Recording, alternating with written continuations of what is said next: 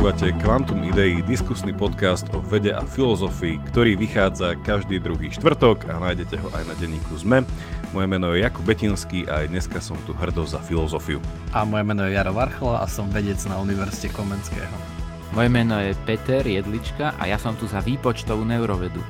Vítajte opäť po dvoch týždňoch na našom podcaste a my sme plánovali, že Petra, nášho vracajúceho sa hostia, čiže Peter je tu varený, pečený, že predstavíme ako mozgologa. Peter, prečo by to nebolo správne? Však to je pekné slovo, že ty si vlastne zakladateľ mozgológie, nie? To je pekné slovo, mozgológia. Tak máme ustálené ako neuroveda, ale mozgológia sa mi tiež páči to bolo. Potom pozrieme, čo hovorí na to jazykovedný ústav. No a dneska, dneska opäť chceme teda hovoriť nejako o tom mozgu, i keď teraz už som vlastne spravil asi nejaký, no možno nie, alebo áno, že ten, tú kategorickú chybu, nie, že aký je ten faul, nie, že, že povedal som, že ideme hovoriť o mozgu a my ideme hovoriť o mysli. Čiže ja som vlastne predpokladal, že je to tá istá kategória. No to uvidíme. Ale teda, že chceme sa rozprávať dneska um, o tom, že či sme stroje, a teda s tým súvisiaca otázka, že či je možné našu mysel eh, nasimulovať počítačom. Tým pádom, že by to nejako znamenalo, že sme stroje, ak je možno tú mysel takto jednoducho iným strojom nasimulovať. A nájdete to aj v popise eh, našej diskusie vlastne dneska. Eh, nejako tak chceme nadviazať na jednu skvelú prednášku, ktorú Peter vlastne ty si mal pred, fú, čo to bolo, mesiac, nejaký čas dozadu pre Európsku noc výskumníkov, kde si o niečom takomto uvažoval. A ja keď som si to pozrel, tak som mal hrozne veľa otázok, ale keďže som tam nebol live, sa to nemohol spýtať. Takže vlastne dneska, dneska to bude taká možnosť mňa s Jarom sa dopýtať nejaké otázky teba k tejto, k tejto veci. No. Tak nám možno, Peter, povedz na začiatku, že o čom bola tá prednáška, aká bola téma a tak to priblíž našim poslucháčom. Bola to taká e, prednáška, kde bola aj neuroveda, ale aj trochu filozofie. Um, takže ako Jakub hovoril, uh, bolo to aj o mysli, ale aj o mozgu. A je to naozaj uh, dobrá otázka, že či vieme na, namodelovať mysel a či vieme namodelovať mozog a či je toto isté. Čiže táto téma súvisí aj s filozofiou. Ale my v našej bežnej vede um, máme pragmatické ciele a modelujeme E, nervové bunky. A aj keď existujú aj modely, e, kognitívne modely, kde e, sa modelujú kognitívne procesy bez toho, že by sa modeloval mozog. A to je ešte všetko súčasťou vedy, ale samozrejme prírodnej vedy, ale súvisí to aj s filozofiou, že či naozaj budeme vedieť niekedy úplne namodelovať ľudské myslenie, lebo zatiaľ sa to nepodarilo. Ale je to zaujímavá oblasť, ktorá sa stále vyvíja. Ale však ty si za to platený, Peter, nie? Že ty to máš nasimulovať, čiže vlastne ty sám hovoríš, že istú, istej dobe ťa prestanú platiť, či ako?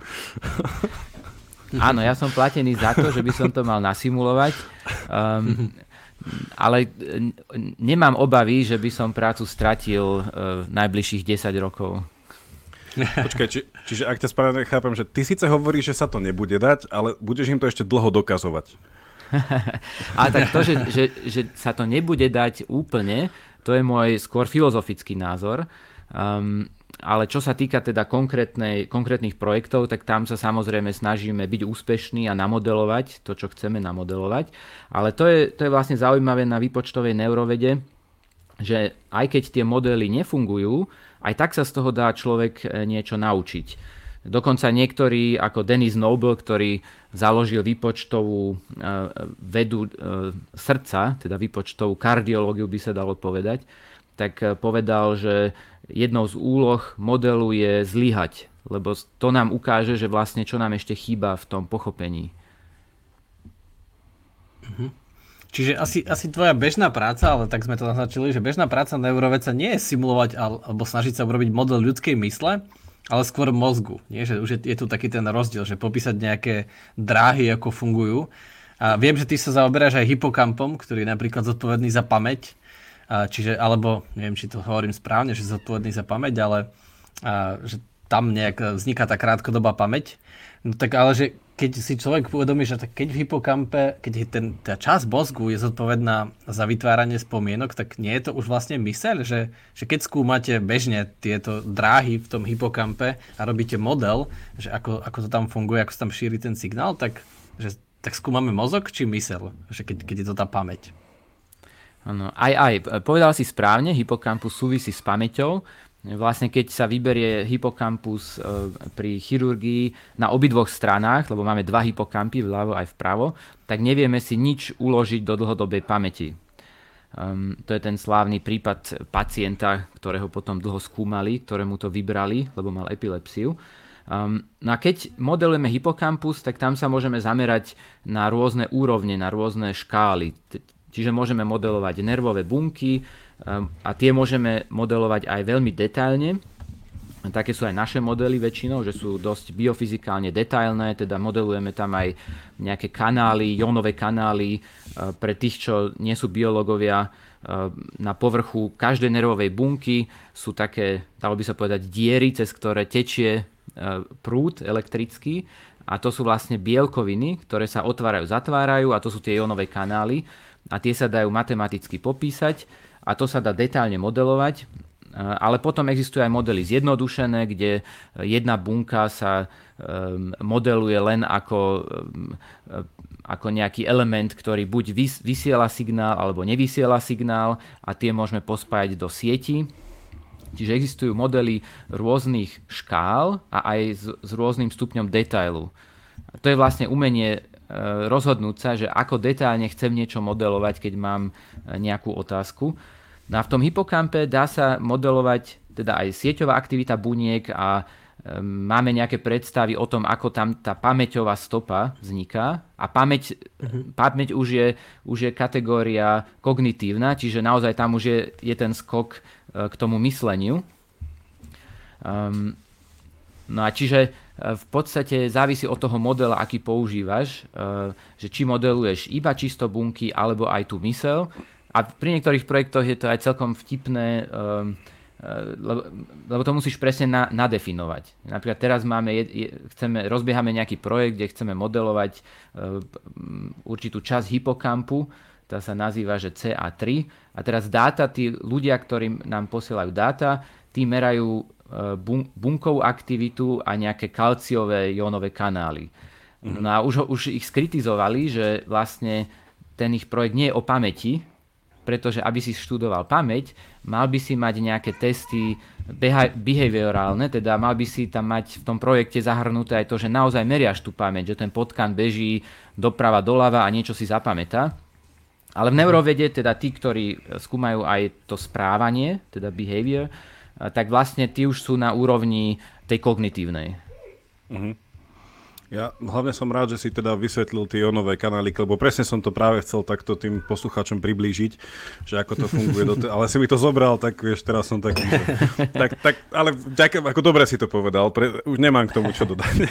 ale ja som chcel ešte takú metapoznámku, že, uh, že my keď vlastne, keď si hovoril o tom vytváraní toho modelu, Jaro toto v minulosti veľmi dobre, neviem teraz, o čom bola tá diskusia presne, ale uh, Jaro to tam vtedy tak vystihol, že, že veľmi dobre je, že my ako ľudia vieme vytvárať modely, lebo ako keby, že vieme umrieť, nie? že v tej nejakej hypotéze toho budúceho času, ale stále akože, že, že to modelovanie je potrebné, ale tá moja meta poznámka, alebo tá otázka k tomu, že, že aký ty vnímaš rozdiel že medzi modelovaním a simulovaním, lebo keď hovoríme, že simulujeme mysel, že mne tam vždycky napadne ten príklad, čo dával John Searle uh, pri tej, uh, keď teda tiež hovoril o niečom takom, že ako vie umelá inteligencia, že ako vieme nejakým spôsobom, že naprogramovať mysel alebo tak, tak on dával ten uh, príklad uh, televízora, že keď uh, v televízore ide v priamom prenose, ja neviem, že nejaký, nejaká relácia dokumentárna, kde je detálne ukázané, ako je trávená žalúdkom pizza Hej, že proste, že, že ten televízor krásne simuluje trávenie tej pice, ale že keby ste tú pizzu položili na televízor, tak on ju nestrávi. Hej? A vlastne, že on tam ukázal na ten, e, teda ten rozdiel, čo to on teda nazýval, že sematika a syntax, že, že síce ten, ten mechanizmus vieme ukázať, že vieme ho, že to, to možno je ten model, že, ale že vlastne stále nevieme to simulovať, že, že dať proste televízoru tú pizzu, aby ju zjedla, i keď práve v ňom ide trávenie pice. Že teda toto je, že, že ako vnímaš tam rozdiel medzi tým modelovaním, simulovaním a vlastne, že či aj keby sme niečo nasimulovali, či by to bolo reálne myslenie. Áno, to je, to je dobré, dobré odlíšenie uh, od Johna Searla. To sa dá aplikovať aj na naše modely, lebo my simulujeme um, vlastne ak- elektrickú aktivitu tým, že máme tam nejaké matematické rovnice, a to sú v podstate rovnice, ktoré poznajú asi väčšina poslucháčov aj zo strednej školy, ako Ohmov zákon, um, cez tie, cez tie jonové kanály. Cez tie ionové kanály te, tečie prúd nejaký a ten prúd sa dá vyjadriť omovým zákonom a je tam nejaké napätie, nejaký odpor. A keď tieto rovnice dáme dokopy, um, tak vznikne nejaká zložitejšia rovnica, diferenciálna rovnica, um, Jaro pozná diferenciálne rovnice, ale je zložitá tak, že ne, nevieme ju vyrátať um, matematicky s kriedou a, a na tabuli a preto potrebujeme ten počítač. Ale to neznamená, že keď my to modelujeme, tie rovnice, keď riešime, hľadáme riešenie tejto diferenciálnej rovnice, to neznamená, že naozaj mi tam tečú tie prúdy cez tie ionové kanály, že tam naozaj um, proste mi tam vzniká elektrická aktivita ako v mozgu.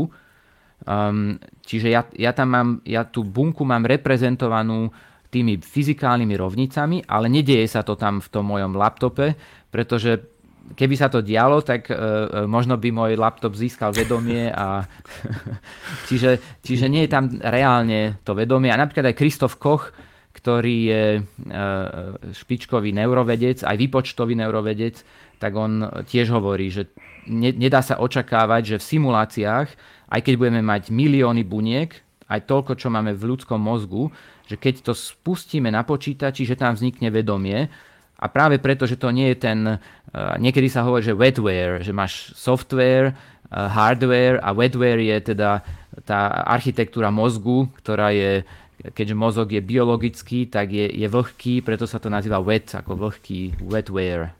Uh-huh. Uh-huh.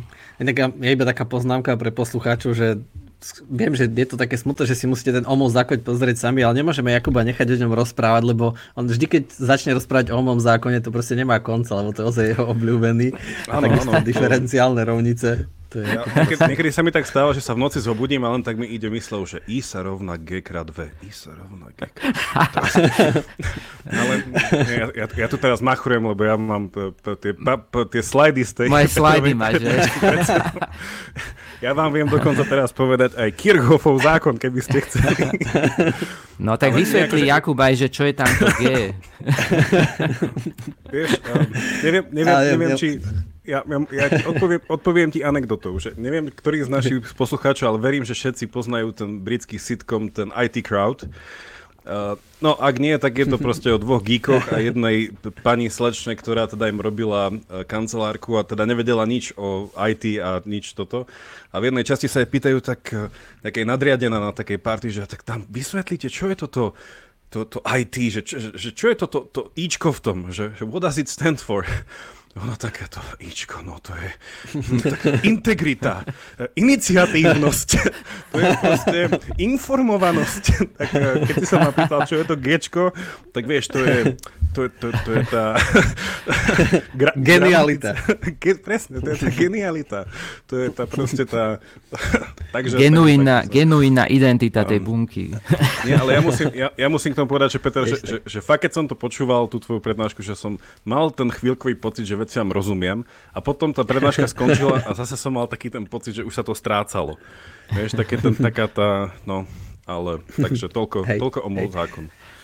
Dobre, ja, ja, ja možno, keďže... možno len no, dodám, že, že keďže Jaro vtipne hovoril, že o jonových kanáloch by sa dalo hovoriť dve hodiny a o tom sa dá hovoriť 10 ročiach, že existujú e, knižky len o jonových kanáloch Napríklad od Bertila Hilla, to je taká klasika, hrubá kniha len o ionových kanáloch. To je moja obľúbená. No dobre, no. Názov tejto epizódy asi bude, že o ionových kanáloch. Hej, ale keďže ja som, od, ja som vás tu odviedol od témy, tak nás sa pokúsim aj vrátiť. Uh, tak uh, keďže to vnímam, že cítim sa vinný, že som vás odviedol od témy. Uh, tak uh, keď sa rozprávame o tých rozdieloch medzi simuláciami a modelami, uh, modelmi tak to má akože obrovské implikácie pre našu budúcnosť, lebo je, čiže keď napríklad by sme sa chceli uploadnúť do cloudu, alebo vytvoriť, ja neviem, že umelých ľudí, umelé mysle, tak musíme vedieť už aj simulovať. Musíme vedieť vytvoriť ten vetver, ako hovoril Peter, možno z toho hardveru práve. Čiže niečo, čo bude skutočne myslieť, lebo takto vlastne iba zapisujeme to, čo sa tam deje že ono, tak ako spomínal Peter, že tam sa nedieje to isté, čo v mozgu, iba ten počítač to reprezentuje, ako slová reprezentujú e, objekty. Čiže keď napíšeme stôl, tak to je iba reprezentácia, to, to slovo. To nie je skutočný stôl v priestore. Čiže to nie je skutočné myslenie, ale preto aj sa o tom bavíme a dávame na to dôraz, lebo to má obrovské implikácie. Však je čoraz väčšie to hnutie, o ktorom sme sa tiež rozprávali, transhumanistov, ktorí snívajú o tom, že namiesto toho, aby sme zomreli, tak sa uploadneme do cloudu, ale to znamená, že musíme našu mysel dokázať simulovať. Čiže na niečo musí naša mysel bežať, musí to tam reálne sa diať. No tak Peter, akože mm, ty nás môžeš updatenúť, že ako, ako sme na tom pokročili uh, za posledné roky, že je, je, alebo niekde sa deje, alebo v nejakom menšom, že, že už sa dá povedať, že to simulujeme? Že, že simulujeme to myslenie, že sa tam skutočne deje na niečom, alebo stále sú to iba modely počítačové? Um, No, ja by som povedal, že skôr, čo sa teraz uh, deje... A, no, môj, môj odbor je, sú tie simulácie, ale existuje aj odbor napríklad uh, neuromorphic engineering, čiže uh, tam ide o inžinierstvo, že tam naozaj ľudia tie mechanizmy, ktoré my matematicky simulujeme, tak sa snažia dávať elektronické súčiastky do nejakého naozaj, dalo by sa povedať, mozgového hardveru ale mm-hmm. určite to nie je ešte tak ďaleko, že by tam vznikali nejaké zložité kognitívne e, fenomény. Um, čiže zatiaľ robíme krôčiky, um, ale nie sú to veľké kroky. Lebo napríklad e, tie, me, tie metódy simulácie, ktoré aj my používame, sa používajú um, v tzv. Blue Brain projekte, projekt modrého mozgu, ktorý začal už pred neviem presne, nejakými 15 rokmi. A Henry Markram bol hlavný vedúci toho projektu a ten do toho investoval milióny a majú, majú model e, mozgovej kôry, jednej časti mozgovej kôry e, s tisíckami buniek, ale oni pred desiatimi rokmi slubovali, že budú vedieť simulovať celý mozog a tam sa nedostali. Mm, ono to bolo aj súčasťou európskeho projektu, ten sa zase volá, že Human Brain Project. A tam vznikli potom kontroverzie, Mark Ram potom stade odišiel, čiže bolo to aj e, možno nešťastná komunikácia aj medzi vedcami, takže bolo to oveľa menej úspešné, ako, e, ako sa myslelo pred desiatimi rokmi.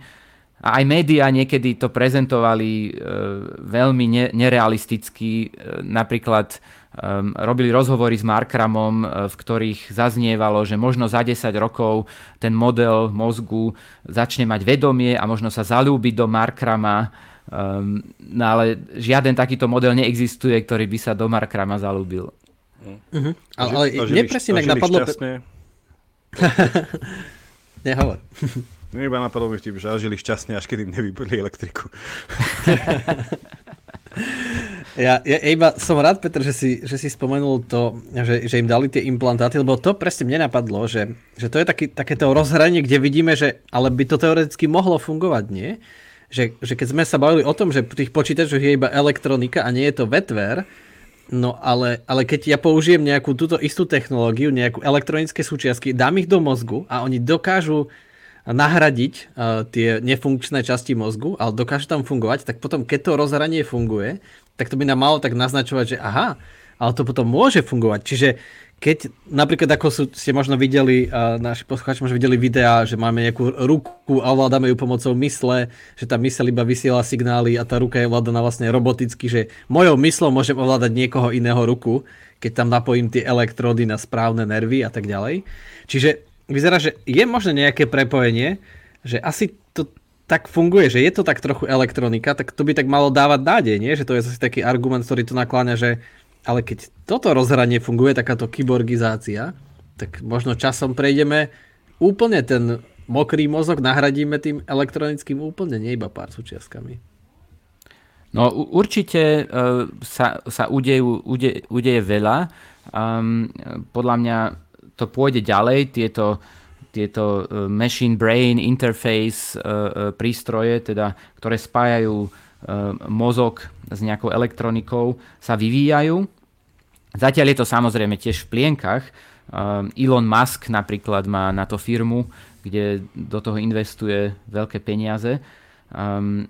A tie elektródy sa zlepšujú, dá sa merať elektrická aktivita z mozgu s čoraz viac a viac elektródami, čo pred 10-20 rokmi bolo nepredstaviteľné, že by sme vedeli merať naraz elektrickú aktivitu zo stoviek e, tisícov buniek.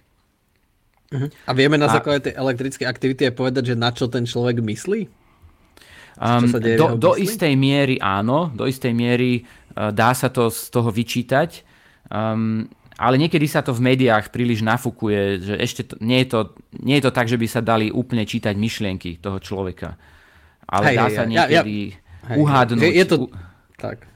Je to, je to využitím toho machine learning, že, že človeku sa dajú pozerať nejakých 10 obrázkov a sleduje sa uh, aktivita mozgu pri prvom obrázku, pri druhom, pri treťom a potom mu znova ukážu napríklad piatý obrázok a ten machine learning proste sa naučí tie paterny a urobí z nich nejaký, a potom vidí, že aha, toto je podobný pattern, tak hľada, že ku ktorému sa to najviac približuje a tak sa to vie dopasovať, ale, ale hej, že je to také príliš také umelé, je to také, nie, nie je to že reálne myslenie iba, také, že na niečo konkrétne a musí sa to natrénovať. Že najprv to musíme naučiť, že aká je aktivita pri, pri tom a tom obrázku, že je to, je to veľmi iné. No.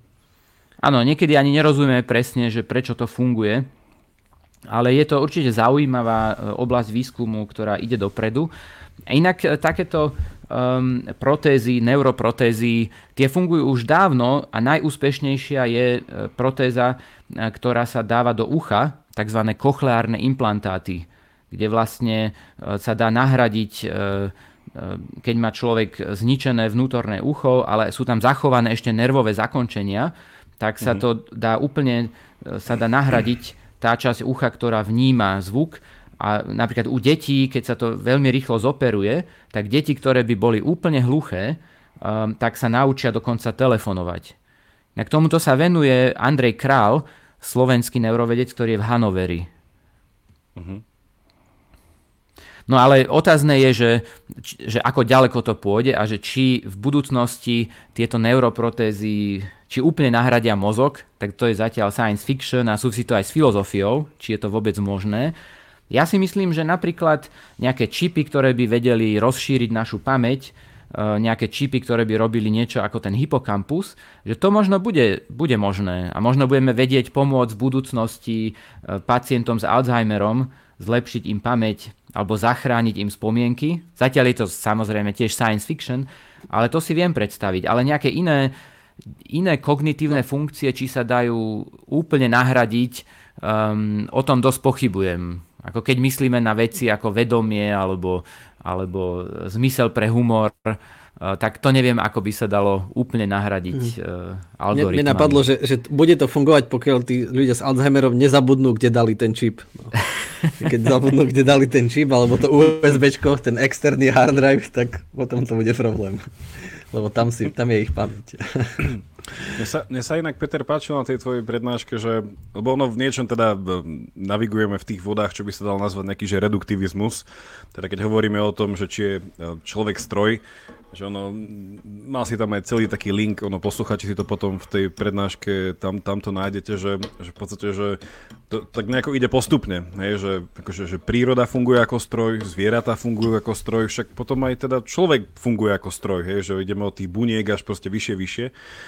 A mi sa páčilo v tej tvojej prednáške si na záver taký celkom eh, príjemný fakt, iba pripomenul, že ono ten reduktivizmus sám o sebe nie je vedecká teória, v zmysle toho, že to je tiež filozofická pozícia, ktorá je skôr hypotézou vedca a pracujúc smerom k tomu, že všetko je zredukovateľné, že možno to tak spravíme v budúcnosti, ale nevychádzame z toho, že všetko sme zredukovali a teraz v podstate ideme keby vyskladávať späť, že to, to nie je tá pozícia. A tuto, že neviem, že mi prišlo akože zaujímavé v tom, že uh, celkovo tá myšlienka toho, že človek je stroj, že ono, René Descartes mal presne tú, um, ten pohľad, že zvieratá sú stroje, preto tam nebola žiadna nejaká veľká morálna odozva voči uh, takému tomu živému svetu a zvieratám. A že práve naopak aj dneska sa ako tak revolučne začína na zvieratá pozerať ako skôr na... A tu zrazu osvietil, ako si povedal to slovo a veta a som si vlastne uvedomil, že mozog, neviem či Peterson bude súhlasiť, je vlastne z princípu je, funguje ako emergentne, chce fungovať holisticky. Lebo napríklad, či, ako funguje zrak? Tak to svetlo prichádza v jednotlivých fotónoch, ale ten mozog nechce redukovať na fotóny, lebo potom nevieme, čo vidíme. A my potrebujeme rozoznať ako živý organizmus, že či tam je pred nami medveď alebo strom, tak to, to sa musí vyskladať. Že vlastne úlohou mozgu je z tých jednotlivých fotónov urobiť nejaký celistvý obraz. A vlastne to by tak napadlo, že aha, že vlastne mozog skladá vety. Lebo my potrebujeme pre ten organizmus ako celok dodať nejaký význam nejakú vetu, že toto sa tam deje a je, nemá to zmysel rozkladať na fotóny. Že mozog možno funguje a myseľ funguje opačne ako, ako vedecké prístroje. Že tamto chceme ísť na, na to najmenší level, aby sme to pochopili, ale mozog chce spojiť, aby pochopil. Neviem, či Peter súhlasí.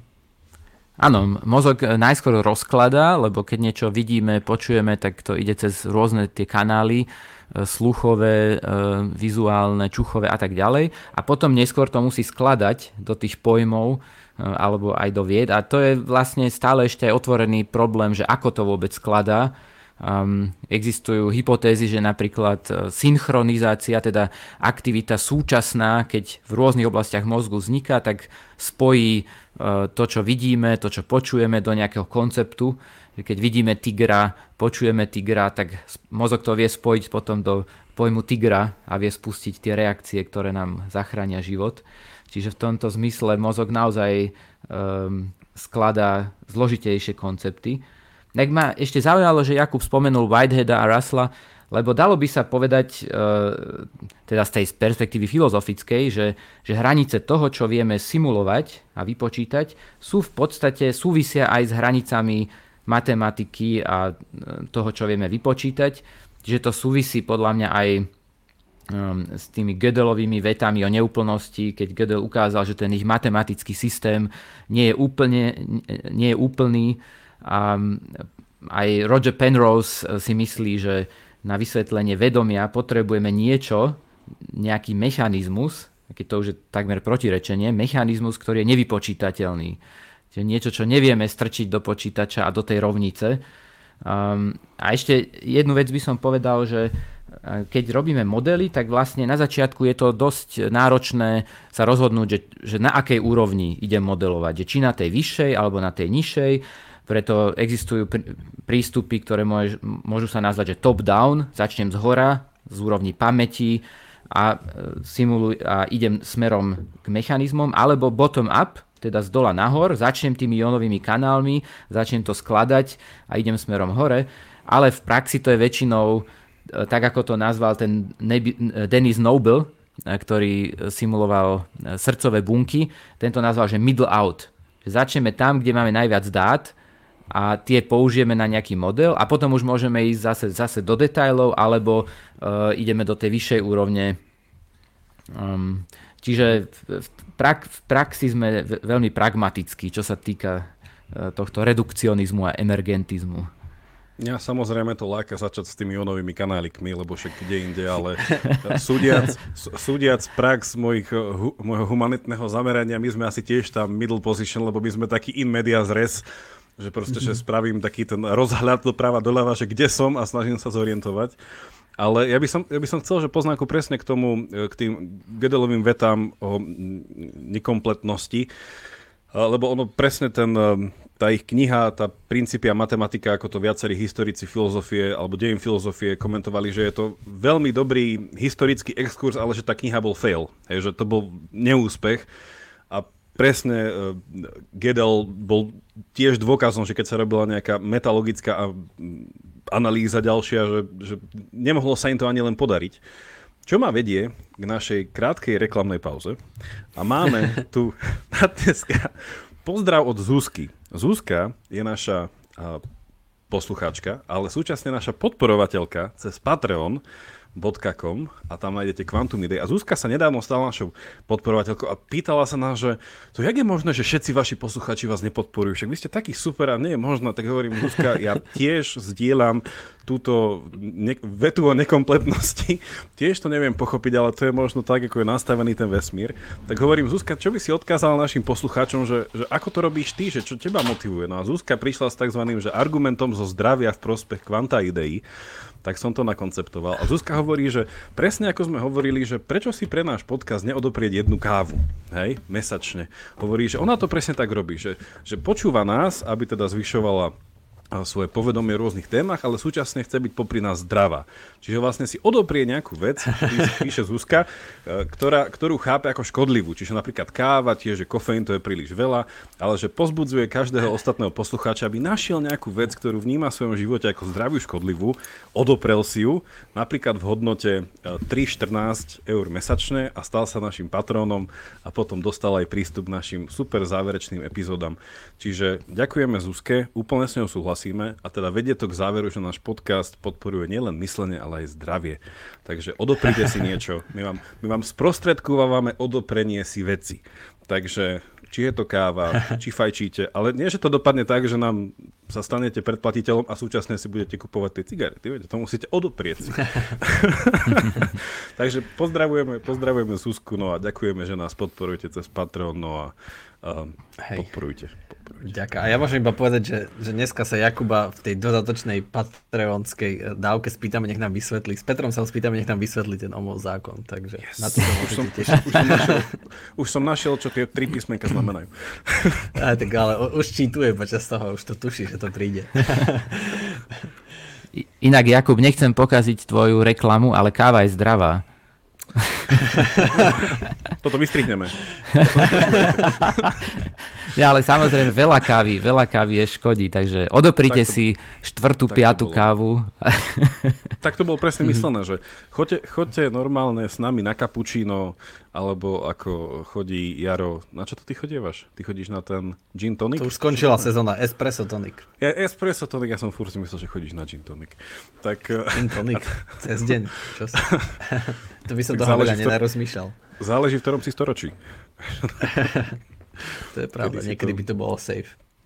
No, no dobre, tak možno ešte taký ten záver k tej téme, alebo Jakub chce niečo ešte dodať? Ja som chcel aplikovať presne tú tvoju metódu, že kto vyrušil, musí vrátiť späť proste logickú niť.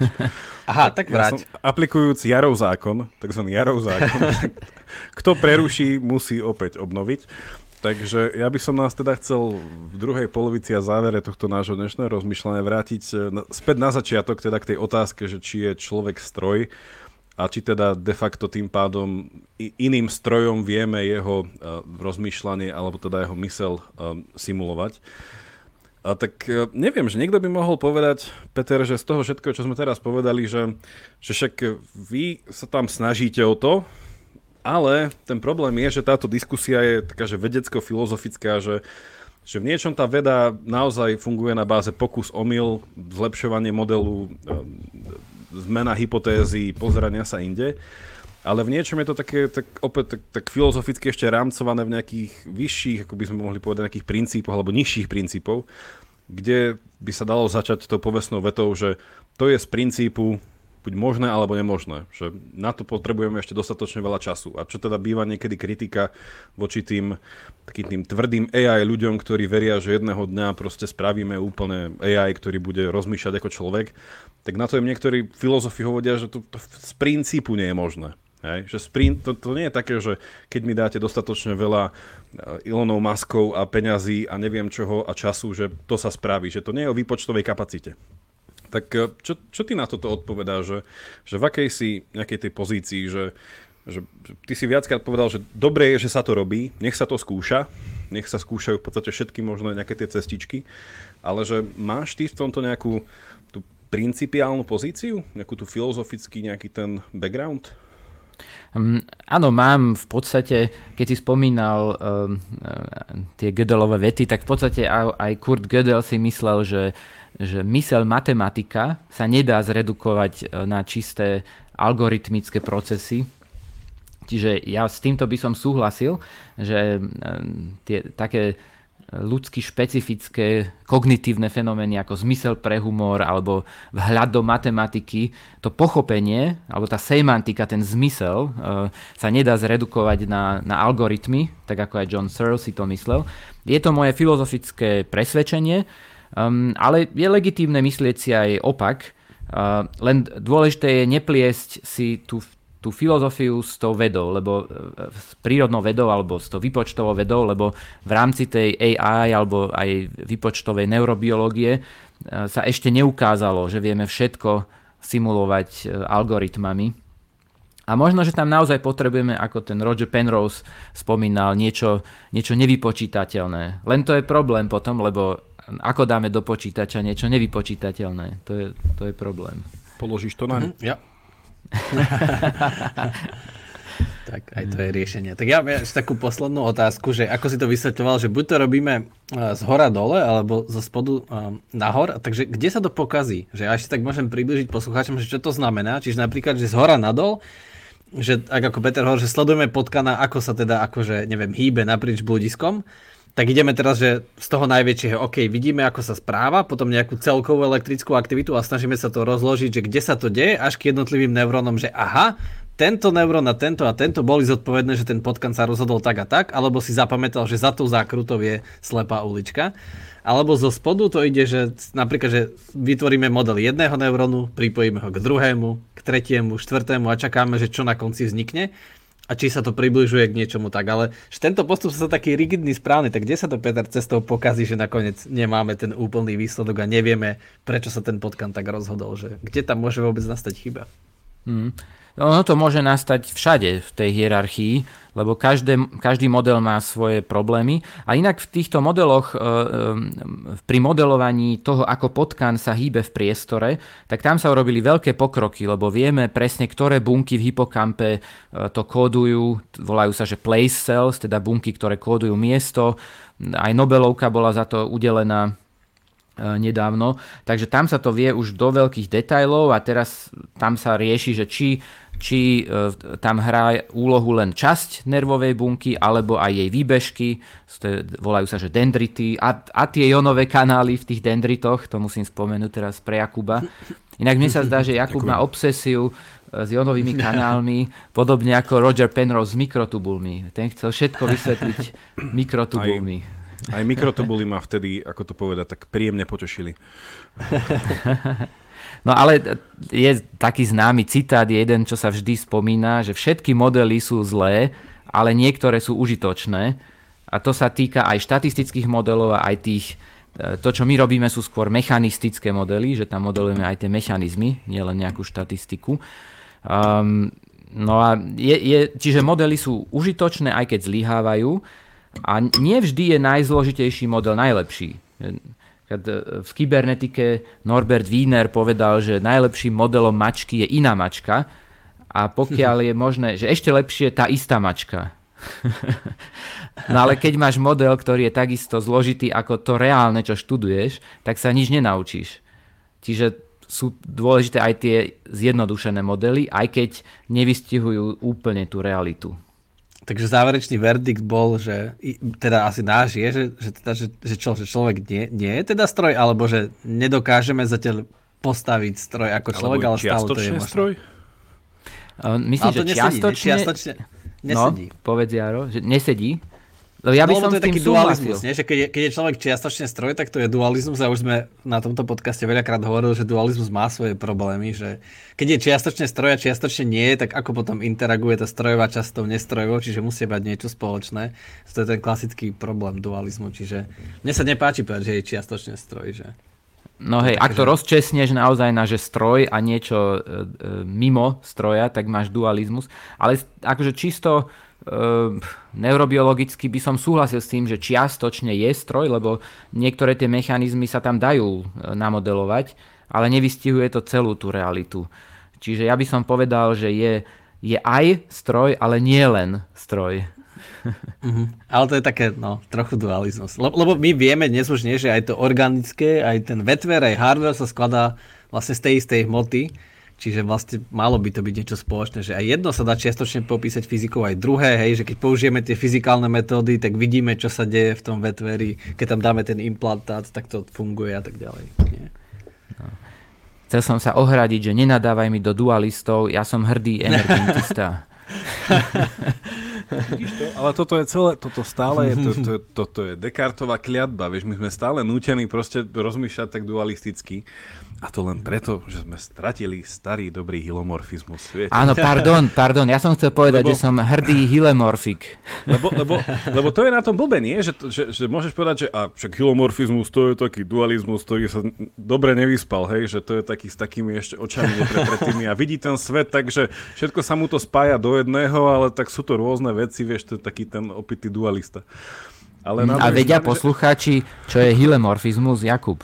A to ak nevedia, tak to ak neviete. Pozor. Toto je, teraz, to, teraz to začne byť vážne. Akože doteraz viete, smieha tak, akože a tieto tie omové zákony a tieto naše mikrotubuly aj onové kanáliky, to sa, z toho sa smejte, viete to. Ale hilomorfizmus Uh, ale však, však presne môžeš povedať to, však hilomorfizmus, však to je, nie, že forma a matéria, a však to je to isté, to máš stroj a vedomie, to máš telo a mysel. No.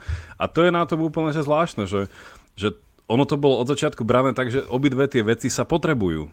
Hej, že, že, že v podstate, že ten, že ten, ten stroj, hej, tá matéria potrebuje proste tú, tú povedzme, neviem, tú, tú energiu alebo to vedomie, tú nejakú štruktúru, niečo, niečo, niečo také, že potrebuje nejaký ten, uh, nejakú tú informáciu, hej, že ktorá tam, a že, že tento priateľskejší vzťah, len, len to je opäť to, že my to stále pozeráme sa na to cez Descartes a nevyhnutne sa potom pýtame, že ako tieto úplne dve odlišné veci môžu spolu proste byť vo vzťahu. No pretože nie sú úplne vôbec odlišné, ale nie sú na seba zredukovateľné. A to je proste to divné, a teda tu proste by to chcelo veľmi nejakého uh, neoaristoteliána z prostredia proste vedy, ktorý by prišiel so s nejakým solidným vedeckým argumentom a poukázať na to, že kde sa to deje, ako sa to deje. Ale že asi je to tam možno, že, že naozaj um, redefinovať možno to, čo to znamená slovo stroj. Hej, že, že úplne to oslobodiť od tých metaforických, vizuálnych, nejakých emočných proste konotácií, čo to môže mať. A proste si povedať, že okay, že čo to znamená, že som stroj, že, že nejako fungujem, že fungovanie je to, čo robí stroj, že stroje fungujú a nefungujú, tak to som aj ja. A čo je to nestroj? No tak nestroj je to, čo proste, že nejakým spôsobom niečo, niečo, OK, to som ja. A, takže, neviem. Niečo nedeterministické no. asi. No. Nie? Asi, asi už s Petrom obidva máme na, na okraji jazyka už zase kvantové interpretáciu kvantovej mechaniky, lebo to je niečo, že keď sa aj to organické, aj to neorganické skladá z hmoty, ale tak ešte ako sa tá hmota správa, možno musíme ísť hlbšie, ale už som nás chcel pochváliť, že dneska sme to nespomenuli, nič kvantové, ale teraz na konci som sa nezdržal. Či Peter chcel si niečo iné? Nie ja, som, ja som to zro, uh, vynimočne nemal na jazyku. Oh. chcel som len povedať, že, že, že som videl články, ktoré sa snažili vysvetliť vedomie cez pojmy aristotelovského hylemorfizmu. Že uh-huh. To sa mi zdalo zaujímavé a je tam v tom aj ten pojem informácie, Um, ale to je téma na nejaký iný podcast. Je to podcast, ktorý by sme mali mať. je to, presne, tak, keď, prídeš, keď, keď, keď prídeš Peter na budúce, tak ja si spätne vypočujem toto, že v, čo, v akom bode sme sa nechali a skúsim na to nadviazať, lebo nie, lebo ono, ono to v niečom, ja akože viete, ja a ionové kanáliky a kvantová fyzika, však to v podstate, ja to ranejkujem a večeriam, ale že už, už, Arist, už Aristotela niekedy ľudia dezinterpretovali tým, že si mysleli, že on keď hovorí o tej jeho matérii, o tom, o tom hyle, že hovorí proste o Zemi, o svete, o niečom proste konkrétnom, chytiteľnom, pozorovateľnom. No a tam potom akože netrvalo dlho, keď prišli akože k tej podľa mňa správnej informácii, že, že v rámci toho, keď to nazveme tým latinským matéria, tak logicky tá matéria musí viesť k niečomu, čo sa nazýva, že matéria príjma, že, primárna hmota, primárna matéria, ktorá ale, neprekvapivo, tí ľudia povedali, že je nemateriálna. že to nemá žiadne časti, tak povedať, že je to čistá, čistá akože potencialita niečo byť. Hej? Že je to proste, že ako čistá strana, samozrejme to už metafora alebo strana niečo je, ale že je to, nie je to čisté uskutočnenie, ale čistá možnosť všetkého. Hej? Že zrazu, že by mohlo byť všetko. Hej? A to, to je tá prima. A to bola akože tá otázka, že no a potom čo, že a to je nemateriálne? A potom, že nie, lebo to je úplne nedeterminované. Hej? To je tá proste tá možnosť byť všetko. Hej? A to by bolo čo? No a to potom proste už ide kozmológia a iné veci a čo bolo pred Big Bangom a tak ďalej. No to je výzva Jakub teraz, tak na budúce budeme musi- bu- skúsime spojiť jónové kanály s Aristotelom a s jeho teóriou. Ja, ja, ja tam určite začnem tým, že všetkým pripomeniem, ako fungujú nové kanály. Dobre, Aj, tak má, máme dosť, uh, dosť dobrých uh, námet na ďalšie diskusie a ja som ti veľmi vďačný, Peter, že sa ten znova vracieš medzi nás, je to vždycky úžasné a vždycky to posúvame ďalej, aj keď niekedy sa vraciame k tomu istému, ale mám pocit, že, že sme múdrejší stále trochu viac. Tak ďaká Peter, že si medzi nás znova prišiel a teda tešíme sa na Aristotela a vedomie alebo nejakú takú ďalšiu diskusiu s tebou. Ja ďakujem za pozvanie a teším sa na budúce. Ja tiež všetkých pozdravujem, majte pekný deň, no a ak chcete zostať pri mojom vysvetlení omovho zákona, tak eh, nech sa páči, choďte na Patreon a bude to stať za to, čo si sa naučím. Hej, tak eh, majte sa. Ahojte. Čaute.